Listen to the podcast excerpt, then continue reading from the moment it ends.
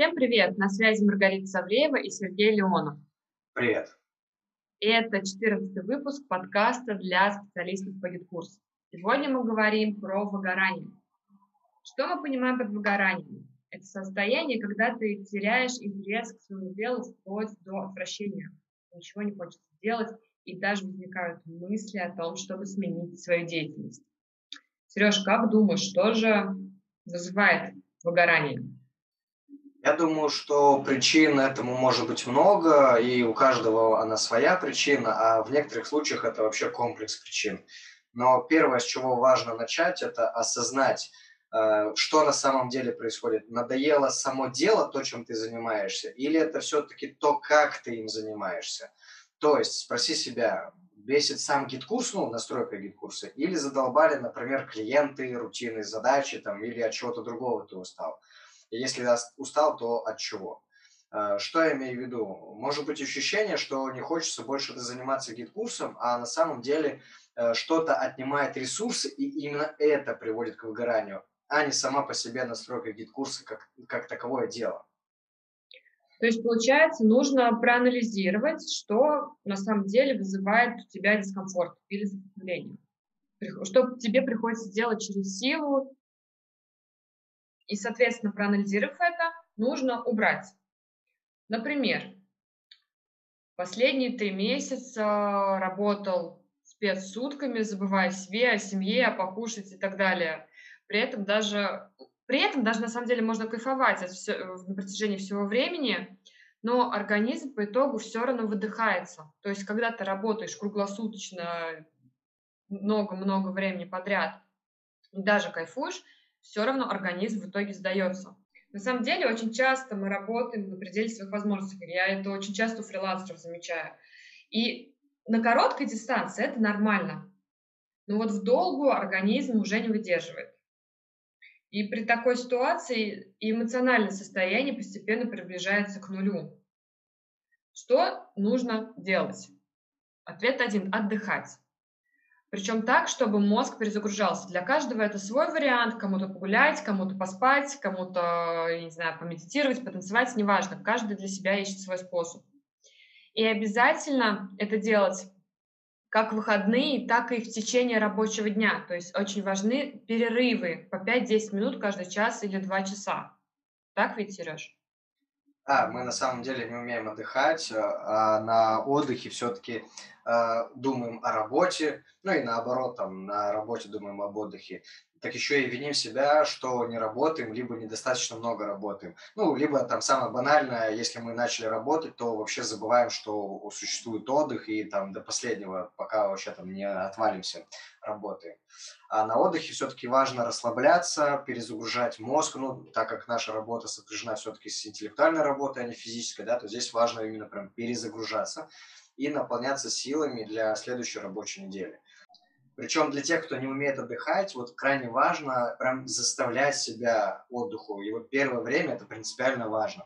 Даже десятиминутный отдых, перерыв, вот то, о чем ты, Рита, говорила, он увеличивает производительность и скорость реализации задачи. То есть, казалось бы, в течение рабочего дня, что там, десять минут каких-то? Нет, они важны, потому что если не делать перерывы, а просто вот там сесть утром и встать только вечером, то, ну, не знаю, ну, все с этим сталкивались, что э, день проходит, вроде бы все это время работал, а сделано либо мало, либо много, но не до конца, ну, точнее, много задач, но они не до конца реализованы.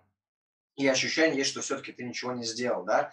Да и вообще, в принципе, когда нет отдыха, опять-таки наш мозг начинает утомляться, и, соответственно, мы косячим, делаем гораздо дольше то, что можно было делать быстрее, вот, и все это из-за того, что мы не отдыхаем.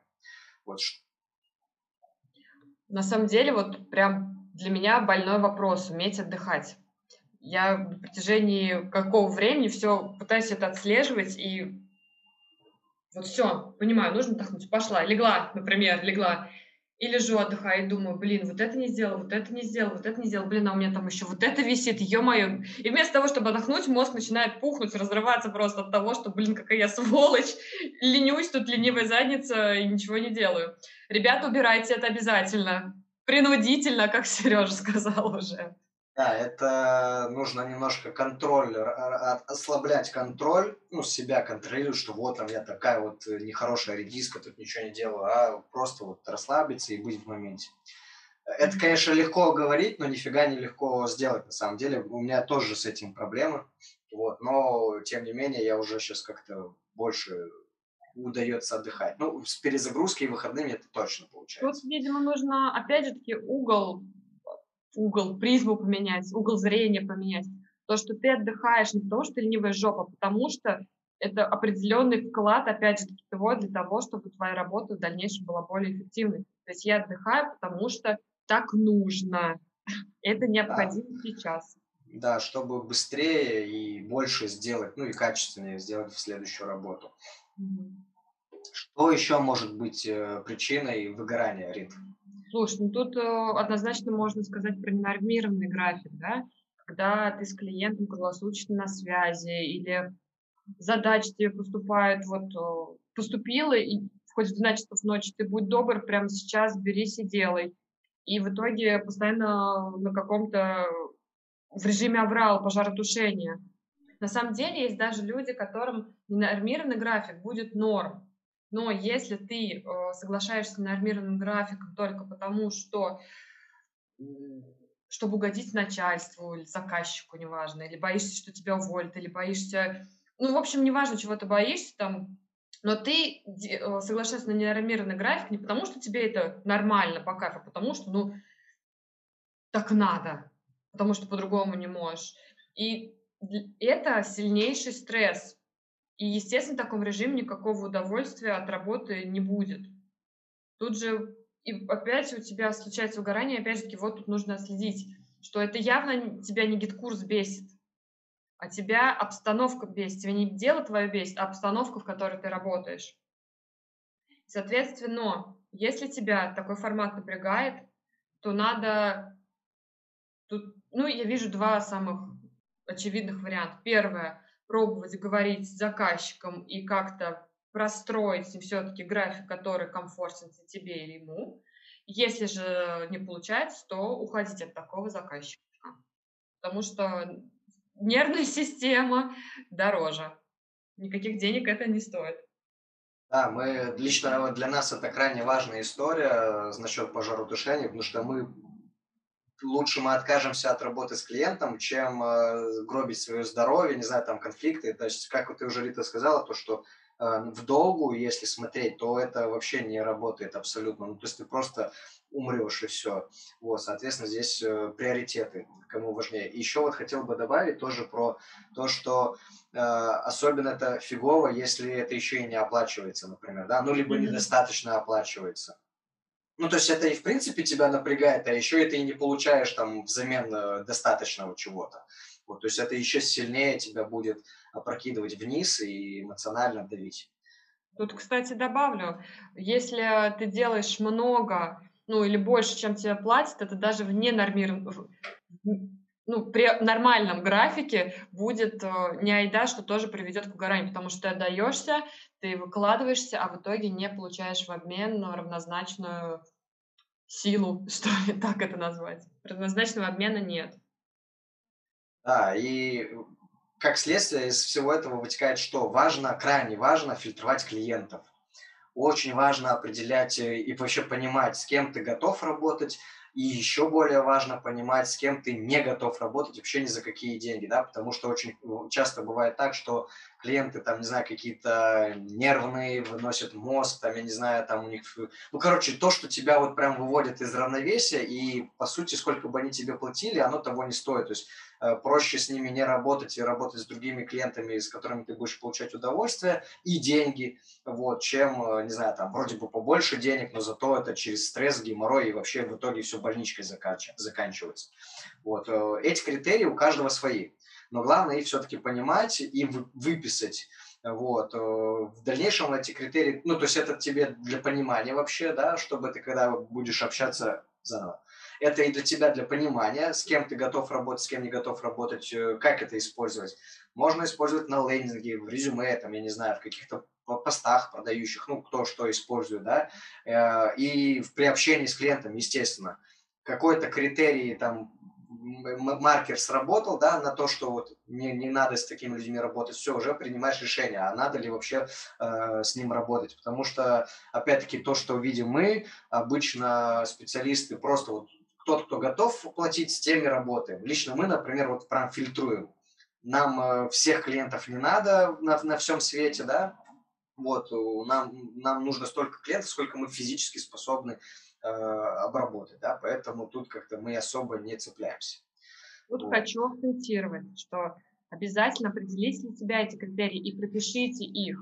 На самом деле это даже срабатывает как такое психологическое разрешение отказывать, то есть вы прописываете, с кем вы не хотите работать, и тем самым разрешаете себе, позволяете отказывать тем, кто вам некомфортен, и вы потом не чувствуете за собой вины или еще чего-то там такого, что нет, да. Я не возьму.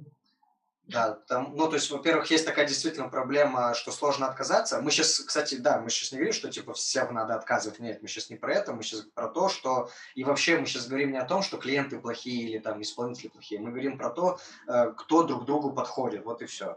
Вот. Соответственно, вот мы только что говорили про ненормированный график, да, если тебя это не устраивает, но ты понимаешь, что, что все-таки придется там работать по ненормированному графику, то лучше не ввязываться в эту авантюру, потому что, ну, там, в надежде, что нет, такого не будет, даже если там клиент говорит, ну, вот, вот сегодня не будем, вот все, будет все хорошо, скорее всего, этого не будет, вот, скорее всего, будет все, ну, так, как тебе как раз не устраивает.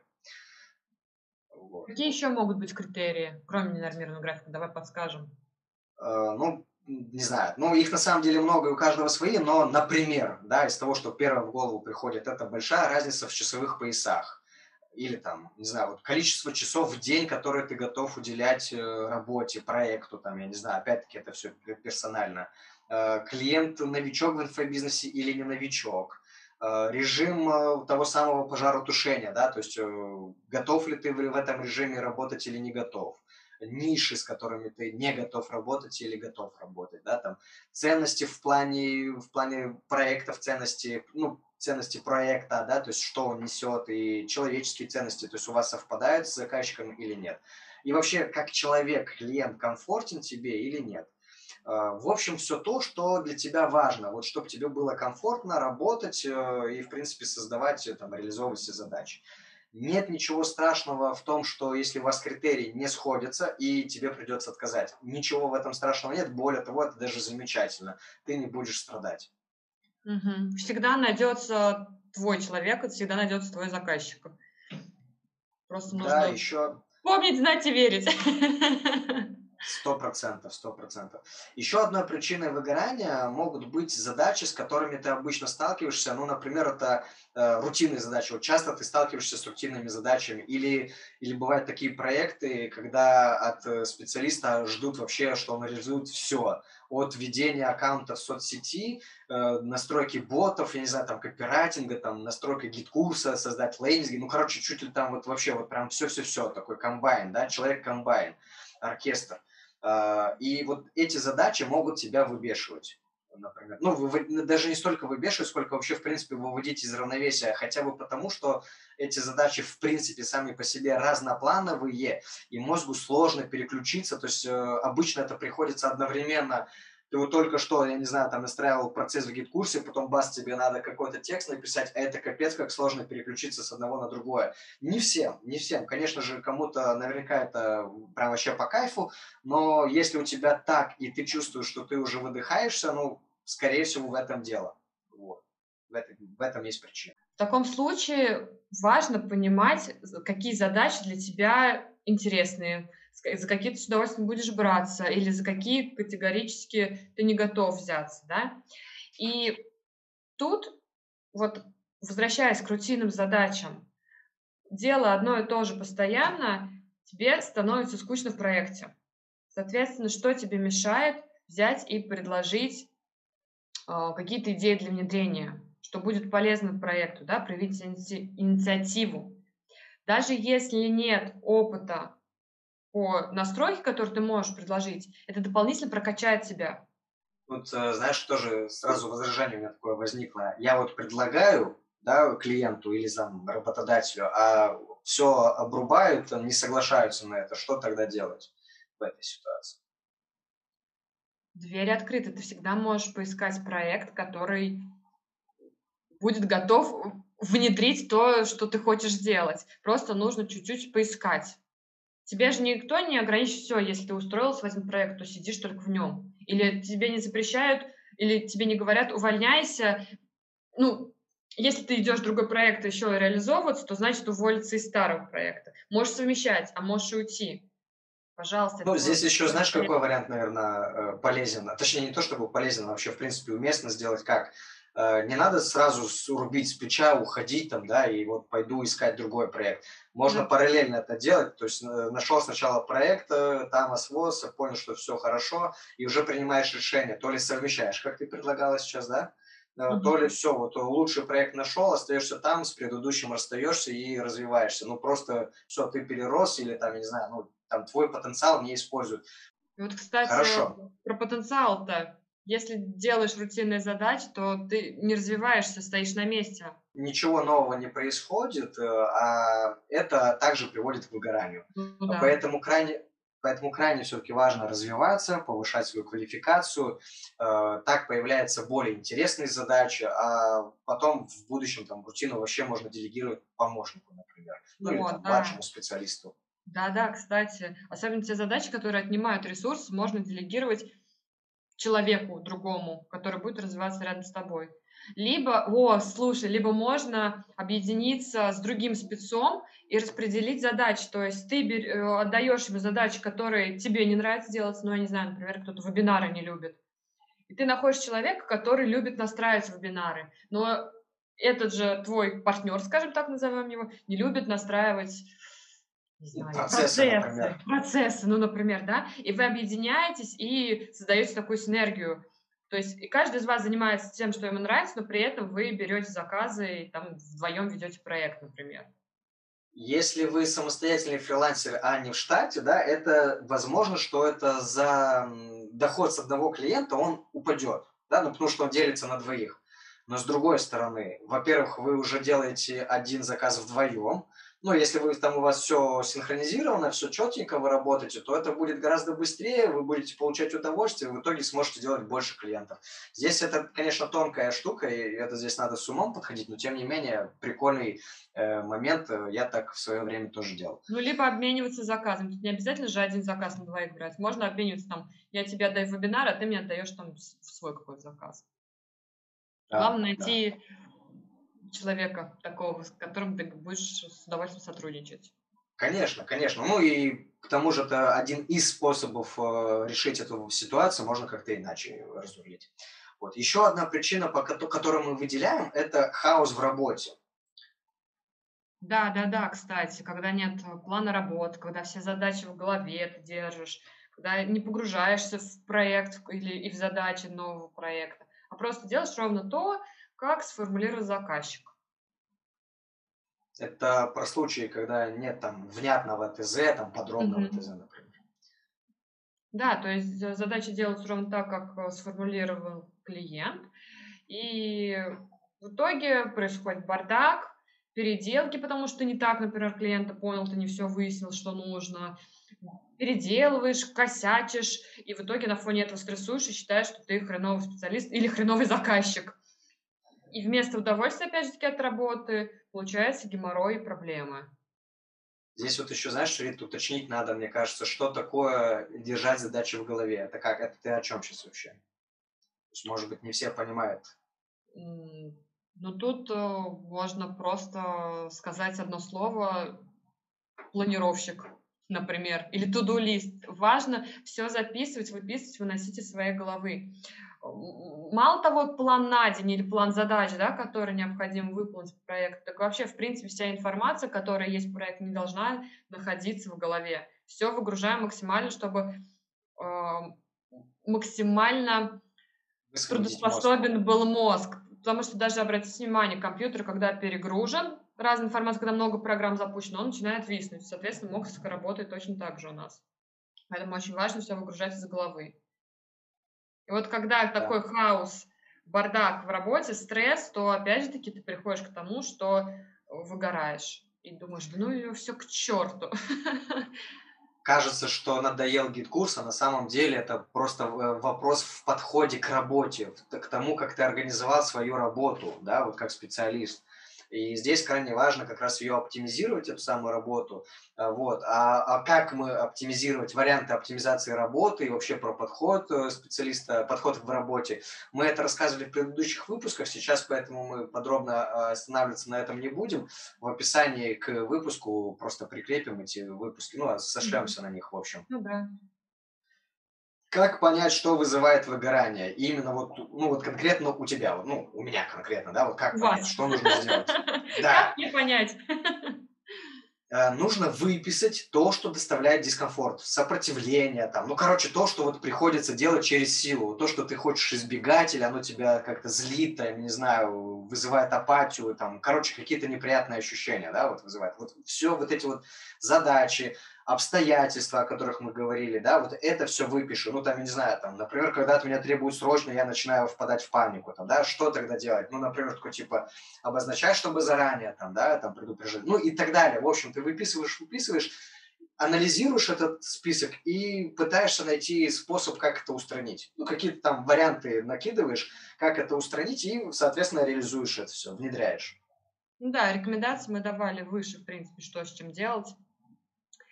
И, кстати, вот, кстати, многие сейчас, скорее всего, скажут, да, у меня нет никаких признаков выгорания, все у меня нормально, все у меня ок, все у меня по кайфу. Но тут очень важно уже начинать пользоваться рекомендациями, о которых мы говорим. Даже если нет проблем, которых, которые нужно устранять, нужно заниматься профилактикой, отдыхать, развиваться, то есть повышать, да, квалификацию, что-то изучать новое, пытаться оптимизировать свою, свою работу. То есть на постоянном, э, перманентно нужно искать то, что дает энергию, что восполняет твои ресурсы. Ну, мы лично сами это делаем, мы каждый раз пытаемся найти, что нас заряжает, что нас делает сильнее, скажем так. Да, это как со здоровьем. Можно ждать, пока заболеешь, чтобы только потом что-то делать. А можно поддерживать здоровье. Да? Здесь mm-hmm. все то же самое. Лучше сейчас, там, например, если ты понимаешь, что, что тебя хаос из равновесия выбивает, значит, делай все, чтобы не было хаоса. Ну, я сейчас на примере хаоса. Это у каждого свои какие-то там, ситуации там, да, и, и так далее. Вот. Мы сейчас перечислили признаки или причины выгорания, те, с которыми мы сталкивались, и я думаю, что их однозначно больше, поэтому попрошу, дорогой слушатель, тебя о том, чтобы напиши в комментах, как, с какими еще причинами выгорания ты сталкивался, какие ты знаешь, и как э, ты их решал. Будет очень полезно для нас и для других ребят. Кстати, еще момент, то, что благодарим вас за то, что вы присылаете идеи для выпусков, этот выпуск тоже, в принципе, идею про выгорание предложили вы, это очень классно. И в заключение хотим пожелать работать из ощущения удовольствия, а не из ощущения надо. И на этой прекрасной ноте прощаемся с вами. Пока-пока. Всем пока.